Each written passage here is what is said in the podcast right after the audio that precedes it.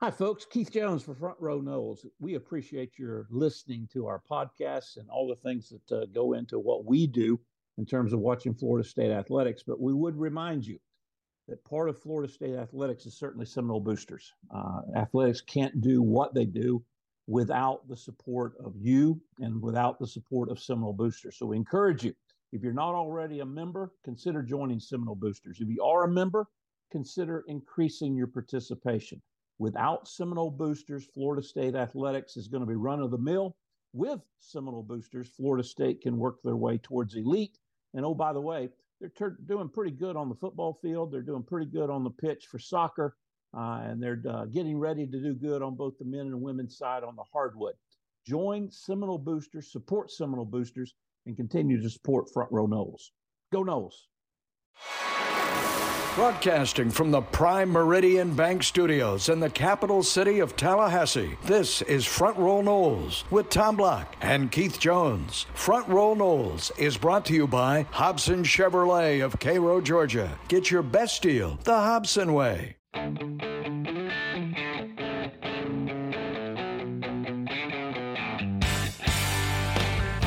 Good day, everybody. Tom Block, Keith Jones with you. This is Front Row Noles. KJ, I hope you and yours had a uh, very Merry Christmas. How are you doing, sir? Uh, we did have a very good Christmas. We are doing well. The same to the Block household and to all of our listeners. And who'd have thunk it? Right in the middle of worrying about a football game, uh, the attorneys get involved. The attorneys, transfer portal, depth charts, all this stuff just constantly come. You know, the news cycle never stops for college football, at least in this month of December. We'll uh, we'll be joined by Bob Ferrante, Osceola insider, later on. Obviously, if you're listening to this show, you're aware of the news uh, between Florida State and the ACC. Also, probably aware of the news with uh, with Tate Rodemaker. And I guess you know I'm living in in uh, a fantasy world, Keith. I, I do wish that FSU could could put its best team out there, i.e., the team we saw play this season but that's not reality. And I don't fault any of the players that have opted out. I don't fault Tate, and we'll talk more about that in our next segment. I hate to fall back on it is what it is, but it sort of is what it is right now in college football. You know, we we all, particularly me, uh, reacted negatively when you know the the full cost of attendance started getting talked about, and then the NIL and what you're going to do and not going to do, and now the transfer portal you know, I, I, the opt out of bowl games, the declaring early for the draft. I mean, all of those things individually were things that I think many of us reacted to and said, I do like or I don't like. But now you put them all together collectively, and whether you do like it or don't like it or any part of it, uh, it really doesn't matter because this is the world that we're in right now. Uh, maybe some things will get tweaked. Maybe some things will get changed. Uh, dates and or procedures will get moved around a little bit. But the kids, the coaches, and then we as fans, uh, we just have to navigate in the world that's been created uh, unless and until one of us gets to be named the commissioner of college football and we can run it any way we want to. Commissioner Jones, you've got one minute with your platform. Uh, go. How would you handle this? Uh, four major conferences, 64 teams, uh, 12 team playoff, reduce the number of bowl games, uh, transfer portals open once a year. Uh, we sign our early kids out of high school in August. Their opt out is if the coaches change, then they get to re- rethink and redo their decision. And we put a salary cap on what coaches can make and we get back to uh, a student athlete amateurism type of model as best we can. I rest my case. And for the 64 teams, are you just going to hand pick them? So you're going to com- make the. I'm commissioner. I get to do that. So you're going to call BC and Wake and say thanks. We'll see you in the other division. Yep. Okay. Well, that makes it a lot easier if that's how we're going to roll. Ladies and gentlemen, yes. Keith Jones, 2024. All right, we will. Uh, I, I, wasn't on that ticket. He didn't offer me an opportunity, by the way. We'll we'll talk during the break and see if that offer gets extended. But uh, Bob oh, I, I didn't. I didn't know it was a position. I thought I was being king.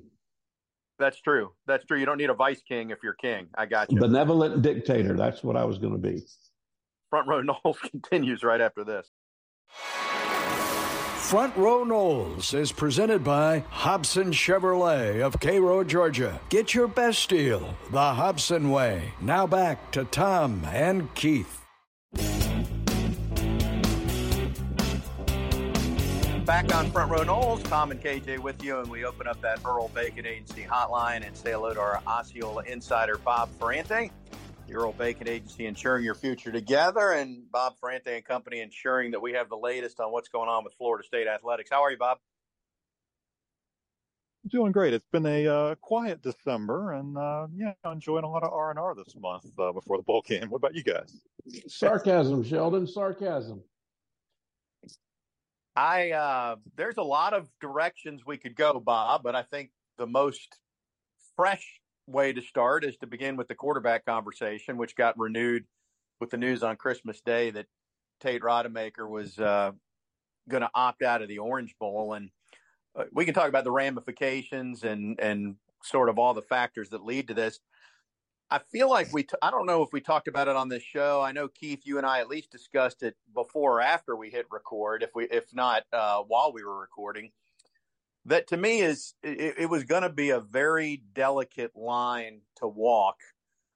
That you needed Tate to play the Orange Bowl while you were in the portal, basically sending an indicator that Tate's not your guy for the future because you're looking at other quarterbacks and so lo and behold, I'm not surprised ultimately at the decision. The timing's not ideal, but I don't really find fault with with Tate's decision overall. I don't know, Bob, you want to jump in first on that? Yeah, I'm in agreement. I think we'll discuss the calendar too, but I mean, the calendar is not ideal for student athletes who want to transfer. It's not ideal for coaches who want a game plan. It's not ideal for game planning for the future for 2024 you know, clearly the coaching staff is looking for a bridge quarterback. They're looking for a guy who has one year of eligibility for 2024. And then who knows after that? It's going to be probably Brock Glenn or Luke Kromenhoek. But in, in the short term, yeah, you need a quarterback for a bowl game. And it's not ideal to throw Brock Glenn out there either. So I, I get why Tate Rodemaker's doing this. Um, could he have announced it earlier? Could have been communicated a little bit better, maybe, sure. But this is just this is just the unfortunate result of the calendar and not being in a playoff. That's just just the way I see it. I think the other part of it too, guys, and I hadn't really processed this, but it's come out. You know, Tate has two years of eligibility remaining. If he only had one year left, um, it might have been a different situation. Uh, I think the only thing that causes me any consternation, uh, and, and, it's very little, is uh, you know if I'm if I'm Tate, I might want to have another game on on film um, unless I've been told, you know, privately that if I go into the portal, I know where I'm going to be headed and what my options are. Um, but we don't know, and we will, we will probably never know what those conversations were or were not leading up to it. The counterpoint to that, KJ, would be though. So, uh, let me just walk through a couple scenarios because some will be of the opinion that Tate knew he was going to opt out and he decided and uh, he was bitter. Let me burn him the, the, you know, the most that I can. I'm going to go through practice for two weeks and then I'm going to opt out the day they're going to the game. I think the other side is he had been in Tallahassee. They got a few day break over, you know, for their Christmas. He goes home. The family sits down and talks about it. His dad is a coach and is well connected and they realize that his future is probably not at FSU. And if he wants to get the best possible spot out there, he needs to raise his hand and tell people he's in the portal before those spots dry up. So I, I choose to think it was the latter. We'll never know. But related to an extra game, this is not like he had an extra chance to play and Johnny Wilson and Keon and Jaheim Bell and Trey Benson were going to be there. This was an extra game to put tape out there against a very good Georgia team without your weapons and I'm not sure that that was going to help his portal case. There, there's a legitimacy to that, but I, I still believe the more time you can put stuff on tape, and and and when you're in a situation where there's not a lot out there. I mean, Benson and Keon and, and, and Johnny, they're not going to achieve anything by putting anything else on tape, but Rodemaker might have, and and so I'll stick with that and just simply say I'm with Bob. I understand. I don't like it but the reasons I don't like it have nothing to do with Tate, have everything to do with the way we're structured. Well, and when you say the way we're structured, so clearly, and we talked about this last week with Fish, KJ, and I think Fish is dead on. Fish is of the opinion that college football needs to spread things out the way the NFL does. I mean, the NFL turns every dead spot on the calendar into an NFL event, right? Here's the combine. Here's when free agency opens. Here's when we're going to announce the schedule. Here's the draft. I mean, they they eat up the calendar year round, and college football's got it all shoved into two weeks in December. To me, the question is, and Bob, your opinion on this one. I, the early signing date, the high school kids, you could move anywhere and they could sign then. So you you could clear some congestion by doing that. But for the portal, and, and they did tighten it up, so there's two portal windows a year. You know, one is now to get enrolled in the spring, and one is after the spring to get enrolled for the summer. I don't know how much wiggle room there is to do anything with the portal at this time of year if guys are trying to get to their new schools before spring practice, unless you take away that opportunity and just say, look, you can transfer one time a year and it's in the month of May. I, I don't know. That's kind of my my thought. I haven't given a deep thought, but that's where my head's at. I think it would make sense to have a bigger window in the spring. But then again, you know, if you're a college coach, you probably want to get these guys on campus and give them a spring practice. And especially if you're a quarterback and you've got, say, a year of eligibility, those 15 practices in the spring are incredibly valuable for, you know, building chemistry and learning the playbook and, and all that. So it makes sense to get guys in for the spring academically and then from a football standpoint.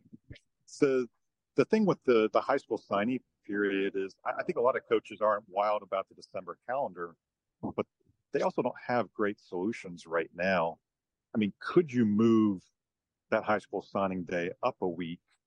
I think that might help you a little bit just from a, a logistical, what does your focus look like standpoint. But then again, you're still bringing in transfers. You're still going to have to bring in guys because that portal window can't open any earlier. I mean, you're right up against the college championship weekends already. And then you can't go into January too deep because, like you guys said, you've got to enroll. And these guys are student athletes. So the calendar is just jammed. And, you know, I like to bring up thoughts with a solution. I don't feel like I've got a great solution here. I just, I feel like it's a, it's a situation that currently isn't better. It will, it will likely get better for a 12 team playoff because then you're going to have 12 teams where maybe guys won't want to opt out. Maybe some will transfer, but not in as high of a number. But then after, you know, teams 13 on down, you're still going to have this issue with all of their bowl games and all their, their future planning. It reminds me of the age old thing and the saying, guys, uh, we're in the middle of the woods. And we don't know which direction to go. Uh, we know we're in the middle of the woods and we need to go in a direction. So let's just pick one. And if that doesn't work, we'll come back and we'll pick another one. So I'm with you. Uh, I would rather have a, and identify a problem with a solution, but we've identified this is a huge problem. Let's just pick a solution, see if it works. And if that doesn't work, we'll change it another time. But we gotta, we gotta move from where we are. We d- agreed. We definitely, we, it's not that big a sample size, but it's big enough at this point, Keith, that uh, right. we we right. can, we can agree. Let's move the early sign you know, when they first moved it to December, I, I thought the idea prior to that was let's actually move it before the season so kids could play their senior year worry free and have that done. Of course, the colleges want them to get through their senior year so they can see they're still healthy and see more tape.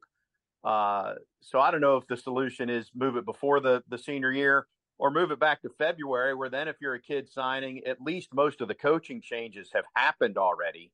Uh, but right now, you know, schools are changing coaches while you're supposed to sign. It's it's just a mess. Well, and, and the, uh, the whole issue, the whole issue, Tommy, is the early enrollment. And you can still early enroll even if you have a signing date in February. Yeah, kids were doing that anyway by not exactly. signing a letter of intent. Yeah. So yeah, knows? I don't know, but but so back to the the portal situation. I I wish uh, and specific to Tate, I, I wish him the best. I, I don't I don't really fault either side on this. I mean, Tate's looking out for Tate. The coaching staff is looking out for their best interest. If they feel that they need to get another guy in the portal to be the quarterback next year, I mean that that's their decision. You're not you're not guaranteed that you're going to be the starter when you sign at a school. So it's just messy as it relates to this week. So Bob, I guess it's the Brock Glenn show, and then is it a coin flip as to which walk on is the backup after that? I mean, it's pretty thin. is it Deuce Spann? I mean, where where do we go from here? I think you're you're in a team meeting room and you look around and say, guys, how many passes did you all throw in high school? And and yeah, I mean, you could go to a Deuce Spann. Uh, you could go to a Wildcat version of of something. I mean, who knows? It, it could be a Deuce Spann. It could be a Ja'Khi Douglas. You could start looking at just various options. Um, there aren't a lot of great options at this point. It's I, wouldn't want to put a walk on out there either. I mean, even though you know that that guy's a passer and he can do some damage, but it, it's just you're not looking at really good options right now. Guys, let me make one other point that's kind of uh, uh, in the big framework of things. And, and Tommy, you and I have talked about this. We we always said that one of Coach Bowden's biggest biggest weaknesses was also his strength, and that was his loyalty. And the Jeff Bowden uh, experiment, a coordinator, and things that went on on the tail end about whether um, you know uh, a coach was going to be the the coordinator after Mickey retired or before. And so we always said, you know, Coach Bowden's loyalty sometimes got him into problems. I think one of the things we're going to find out, and I mean this as a compliment, I do not mean this as a negative, but I think one of the things we're going to find out after the fact is that Coach Norvell is so brutally honest with these kids and will not, absolutely will not mislead them that Tate is a Seminole, but knows that he wasn't going to play here. And and and and Norvell either by omission or commission, was transparent enough with him that he knew that. Uh, and and I want to make sure, at least from my perspective, our listeners understand. I think that's one of Coach Norvell's biggest strengths, uh, and we'll see if it ends up being a weakness with however this thing works out. Does that make sense? It makes sense to me. I mean, what you're saying is the fabric of how he recruits in general. He's transparent with the kids. Exactly. He doesn't sugarcoat. Exactly. You're gonna you're coming to FSU, you're going to, you know, the four letter word is work, right, Bob? I mean, that's, that's what the sales pitch is. So that doesn't appeal to some kids, but the ones who come here, uh, I mean, candidly, they've been pretty loyal. So many guys came back last year for this year's team that I really don't fault them that they've opted out at this point.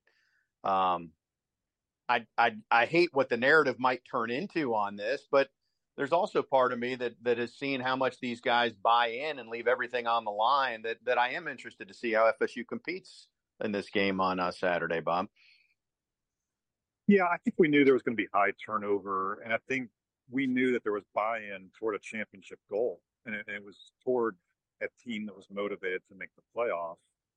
I, I think when this team, a lot of guys, when they realized they weren't going to go play in a playoff, I, I think it it prompted a lot of guys to evaluate their futures, um, not just with this team, but also, you know, where was it in the NFL? Would it be with another program? They obviously saw Jordan Travis's injury. You know, their thoughts about could I be injured in a on a football field? Um, there are no insurance policies in bowl games. I mean, we've kind of talked about do does the bowl structure need to come up with something like that that offers a a high six figure or maybe even seven figure policy that protects a player in the event of an injury to give a player that mindset of I'm good to go out there and, and, do my job, to do my work. And if I'm injured, I don't have to worry about my future. Um, so there is a potential solution there if the bowl structure wants to uh, wants to explore it. But yeah, it's I'm with you. I, I want to think that this is going to be a highly competitive game and that's going to be closer than a, a 14, 15 point spread. But I, I, you know, you also see the personnel and, and you, you think what Georgia could be facing too as far as their opt outs. So it, it could be very different looking teams than we expected. And for the record, as of Friday, when I looked, uh, there were 14 Georgia kids in the portal, uh, and they had had no early announcements. I don't know if that's changed in the last uh, few days, but you know, we we have a tendency not to pay attention to them because they're not our team, but they're going through similar types of things now. Doesn't involve the quarterback; he'll be back, but they got a couple of receivers that we still have question marks about. Yeah, I mean, I think they'll be down some guys too. It seems like Florida State will be down more, but who knows? Who knows? It is crazy to think, though, and we'll wrap this up and we'll get to the other big news involving Florida State, uh, which seems like old news now, but uh, FSU and, and the ACC. We'll talk about that in our next segment. The last time FSU played in the Orange Bowl was really the first year the opt out started that I recall. That was that was Dalvin's last year and it was Leonard Fournette opted out, but Dalvin opted in and wound up as MVP of that Orange Bowl. And meanwhile, Michigan, we're talking about the 2016 game against Michigan, their starting tight end blew out his ACL and went from a first round pick to a fifth round pick in that game. So I mean that's that's both sides of the coin in one game, and that was just seven years ago, Bob. Yeah, I remember Jake Butt, and, and Jake has written stories about it. You know, the Michigan tight end about how he wishes his circumstance was different like you said, Dalvin rolled the dice and, and it kind of built to who he was and the kind of NFL potential he was. He wanted to play in his hometown. So every guy's got to make his own decision. I do think in the end, the insurance policy, if we can figure out how to make that work within the bowl structure, would be a really good thing to to alleviate at least the injury uh, component of maybe some of these players' fears. But um, but who knows? That's that's probably years down the road, and maybe not uh, maybe not even next year down the road. All right, we're talking with Bob Ferrante, our Osceola insider. We'll take a break, come back with more Front Row Noles right after this. Be sure to subscribe to the Front Row Noles podcast and follow at Front Row Noles on Twitter. Now back to at underscore Tom Block and Twitterless Keith Jones. Yes, you heard us right in the Prime Meridian Bank Studios.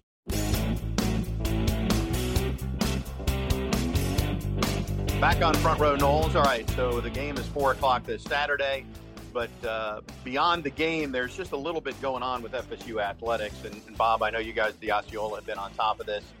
Last week's announcement that Florida State was suing the ACC didn't really come as a surprise. Maybe the timing did for some, but I think it's been pretty evident for the last couple years that Florida State was trying to work through challenges. They did it behind closed doors first, then they went public with it. The ACC tweaked a couple of things, but ultimately I don't I don't know that there were enough levers to really move to to get Florida State to where it wants to be. But general thoughts now that you've had a few days to process what Florida State uh, voted on in its board of trustees meeting last week. Yeah, I think the board of trustees operates on consensus, and and it does operate in terms of let's do a number of one-on-one meetings beforehand, try to explain where we are, where we feel, you know, we're going as a board and as a university and then, you know, in the end, you come together and you have a meeting and you vote on it. And I think that's why we saw unanimity and, and they voted in that manner. I think the other challenge is, you know, the ACC going up into Charlotte's court the day before and they've got a lawsuit. So part of this could be about jurisdiction of where do you want to have a court case here? You know, do you want it in Charlotte? That must be an ambulance chaser after ACC and FSU legal money. Um, I, so I think the question next is where is this case going to be heard? Is it going to be heard in Charlotte? Is it going to be heard in Tallahassee? And then from there, you know, what are the legal grounds? What are the legal grounds that Florida State has within this grant of rights that we've never seen, uh, within a multimedia agreement that we've never seen? Um, potentially, though, could this document come into the public light? Potentially, do we have a chance to look at this document and to see what it says legally and truly how bound is Florida State to the conference. Guys, the biggest takeaway from that time, I sat through the whole thing, not very long. I've read the, both documents, the ACC document and the FSU document. The biggest takeaway from this is that the ACC does not, repeat, does not have a media rights deal through 2036. The media rights deal as exists right now ends in 2027 and only ESPN has the option to renew it. And that option date was moved, signed by Swofford, and never voted on by the by the schools. I mean, there is a lot of you, you want to talk about conspiracy theories and smoking guns. If or when this ever gets into a courtroom, uh, there are a lot of questions that that have been raised, and it will be interesting what the answers are but and one point of clarification, it was signed originally by Swofford, but it was Jim Phillips who apparently moved the the deadline to exercise from 21 to 25 for ESPN. You are correct, Tommy. Yes, I, I, I didn't I didn't explain that correctly. Thank you. But uh, yeah, I thought that was curious. The other thing to me, and uh, unlike everybody that's been on uh, my X feed for the last uh, week or so, Bob, who apparently did go to law school and is a lawyer, uh, I'm not going to pretend to know the nuance of the law in either state. Uh, so this is just general observation. But the ACC was preemptive in adding these uh, three schools in, in Cal and SMU and Stanford. And then it comes out that because of that, even if FSU or another school leaves, because the ACC still has at least 15 schools, everybody will still be compensated the exact same per terms of this ESPN contract. So if that's the case, where's where's the harm that FSU is causing by leaving? I mean, I would think that would be part of their argument. I, th- I found that interesting too. Well, yeah, Tommy, not to correct end, you, not to correct you guys, but but you you didn't do well in math because the three schools coming in are taking lesser. So if a full share school leaves, or two or three, it actually nets more money in the short term to the remaining schools. Right, but I'm, I'm making the general point though, Keith. If the if the ESPN contract is going to stay uh, in whole, if you will, whether FSU's at the table or not, then where's the harm? That's the point I'm making. Yes, I'm I'm aware of the reduced fees and the no fee that SMU's taken, which still baffles me. That, that's beyond my. I can't get my wildwood head around that. But go, anyway, go ahead, Bob. I cut you off. No, I, I, guess part of me keeps going back to some of the discussions we've had in the past where we've kind of said, does ESPN want to be in the business of televising the ACC, both in its current form and then in its expanded form into the future? And, and you see by that, essentially, you've got a club option. You know, the old pro team, they've got a club option to pick up the ACC for whatever it is, 27 through 36. Um, what if ESPN says, no, we've got better properties. We've got all these pro sports. We've got the SEC um, you know, naming off NBA, whatever other property they've gotten in pro sports that goes against the uh, the ACC football basketball calendar. If they just decide, hey, we'll renegotiate in 2027, we'll let you guys go out on the open market. That might be the best thing, honestly, for Florida State and Clemson and Carolina, Virginia, everybody else. I mean, I know nobody wants to be in the conference through, say, the 26 football season, but it's least much more palatable when you're not paying this monstrous, impossible buyout of, of potentially 500 or more million dollars. I, I almost would rather just everybody comes to a consensus and says, let's live with this for say three or so more calendar years. And then we can all go back to the drawing board with our broadcast partners and, and see what makes sense. And that way Florida State can say, well, we'll jump to whatever conference or we'll see if and this is a long shot to even say this. We'll see if the ACC even presents something that monetarily at that point is is feasible from a budget standpoint. Hey Bob, there's a little word. I think it's a legal term. Tommy, bring out the Black Law Dictionary, the Black's Law Dictionary. There's a little little word in there that may may make all that happen. It's called settlement. Well, that's where I think this is headed. I think that's where most people think. Nobody, you know, when you get into civil cases, like 97% of them get settled, right? Right, right, right. So that's just in general. And if you're talking about these kind of dollars, uh, I, I, imagine that you'll have a lot of barking from both sides and then more barking from both sides. And then at same, some point, we'll hear terms of a settlement.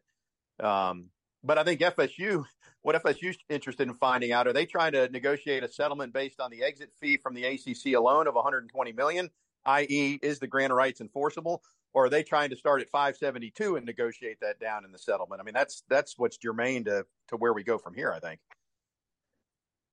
Well, one of the other telling yeah, I think that's things what we, we can get down within these lawsuits. Yeah, one of the other telling things we can get down all the weeds we want to, but uh, it, did I hear correctly? But the exit fee, including rights, was somewhere around 100 million, and Maryland was let go for 31. So there is a precedent. I think Maryland paid 60% of whatever the exit fee was at the time that they left. So that that's what the precedent is, somewhere in that range. By the but way, yeah, you know how you know how the ACC collected that money? About a year and a half before Maryland actually left, they quit paying them. They put it into escrow. Mar- Maryland basically didn't. Maybe they did a little bit, but for our purposes, Maryland didn't cut a check to get out of the ACC. They just didn't get money for 14 or 15 or 16 months, which I thought also was very interesting. All right, you're thinking about leaving. We're not going to give you any more money.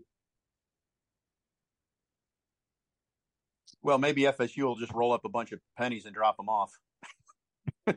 Maybe may need to be nickels or quarters, Tommy. Yeah. Bob, what you got? Like I said, I don't want to get into trying to play lawyer on this. I mean, I, I do think settlement is is where this wants, you know, where Florida State and the and the yeah. league both want it to go.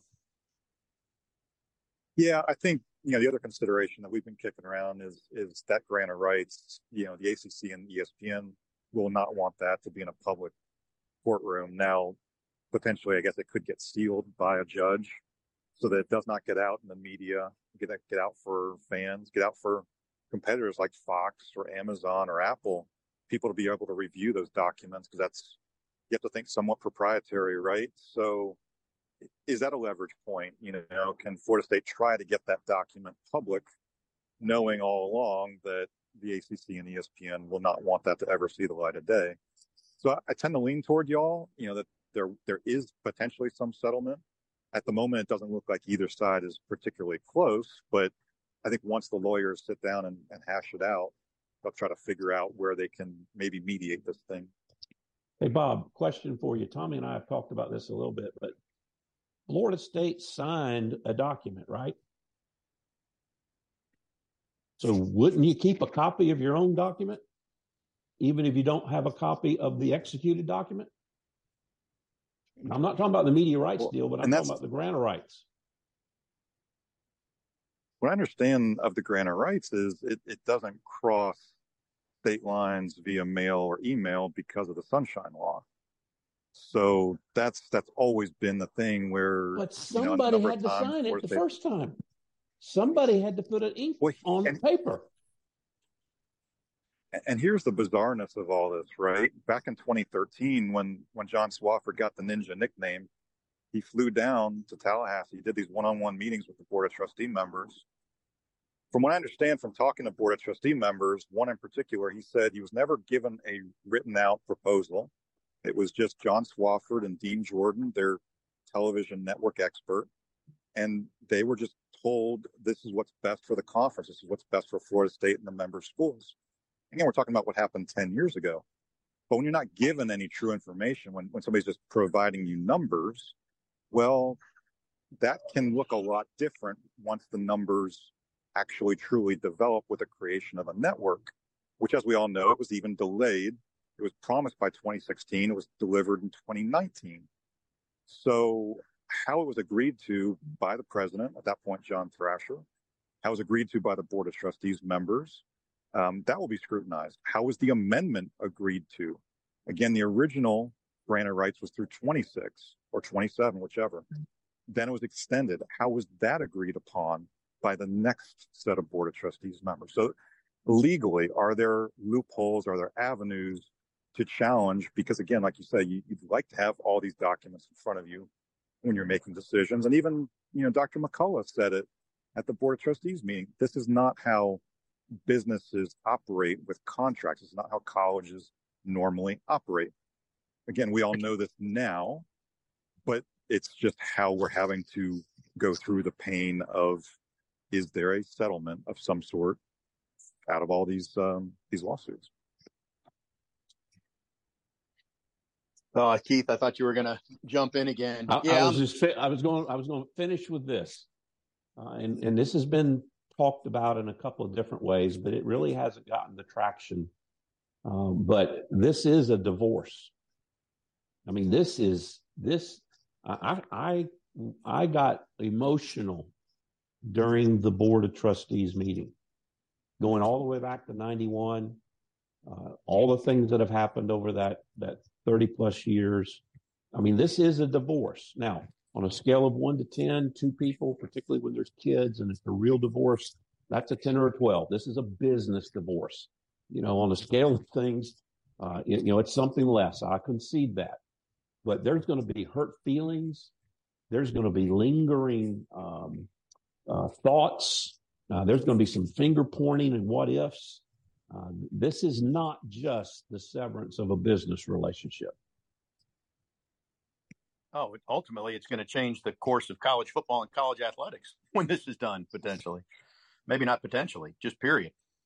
Bob, uh, to bring it back to the Orange Bowl, I know you and the Osceola crew, uh, you'll, you'll have full coverage of the game. What, what would you like to share with our listeners as we get set for Saturday's four o'clock kick? Yeah, I think we've tried to take a look at, you know, obviously some of the the downsides with the opt outs, but some of the positives. I mean, this is an opportunity for Brock Glenn to start. We've kind of taken a look at, you know, what Tony Tokarz has told us about Brock and his development. I think the other thing that's, you know, a real overwhelming positive is Darrell Jackson's going to make his Florida State debut. And Darrell's obviously very excited. And so it's an opportunity for him. Obviously, you hope that he has a great game and that kind of boosts him toward toward 2024 and his future. So it's not going to look like a, a normal Florida State game or a normal Florida State team. But I think there's some there's some positive developmental aspects of um, just how this team, how the players could use the opportunity to develop for their futures. And, and yeah, I'll be very curious to see how maybe some older veterans, maybe some younger guys get some playing time out of this and really show the coaching staff what they can do on the field for their futures in 2024. And, and Coach Norvell has, has mentioned this and will, I'm sure, parrot and continue it, but it's an opportunity on a national stage. Uh, somebody can make, if not a group of people, can make a name for themselves. Um, you don't get those opportunities very often. Uh, you've got to take advantage of it. Bob, safe travels to you. Thanks for the great work uh, this year and that you guys continue to do. And uh, for listeners' sake, uh, if you don't already subscribe, go to theosceola.com and do so. And uh, happy New Year's to you and yours, although I guess I'll see you between now and then. But uh, thanks as always, sir. Take care, y'all. Happy New Year. All righty, more front row Noles coming up right after this. Be sure to subscribe to the Front Row Noles podcast and follow at Front Row Noles on Twitter. Now back to at underscore Tom Block and Twitterless Keith Jones. Yes, you heard us right in the Prime Meridian Bank Studios.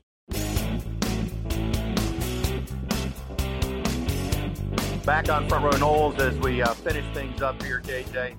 Florida State. So, so how do you? I mean, we don't truly know as you and I are talking we don't actually know who's on the depth chart and who isn't. We have a pretty good idea, but some of the guys who've indicated they're turning pro haven't really made it clear, at least as we're talking, as to whether or not they're playing in the bowl game.